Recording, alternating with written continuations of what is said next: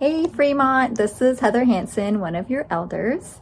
We here we are continuing to go through the Psalms. I am going to be praying through Psalm 33.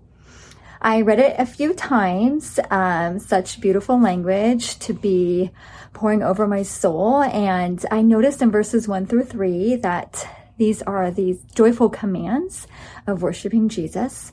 Um, verses 4 through 19 is the why, and 20 through 22, it ends with uh, more praise. So I love, again, in verses 1 through 3, where the psalmist commands us to sing joyfully, praise the Lord, and sing to him a new song.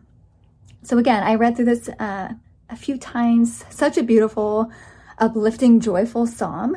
And I was going to go and pr- go ahead and pray through some of the verses that stood out to me. I made it more personal by saying uh, you as if I'm speaking to the Lord.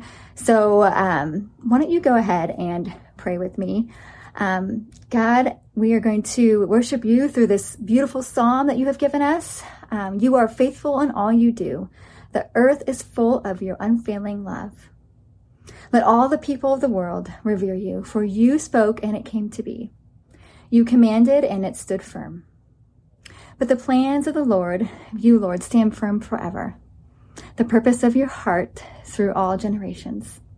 You form the hearts of all. You consider everything we do. But your eyes are on those who fear you, on those whose hope is in your unfailing love. We wait and hope for you. You are our help and our shield. And you, our hearts rejoice, for we trust in your holy name. May your unfailing love be with us, Lord, even as we put our hope in you. In Jesus' name, amen.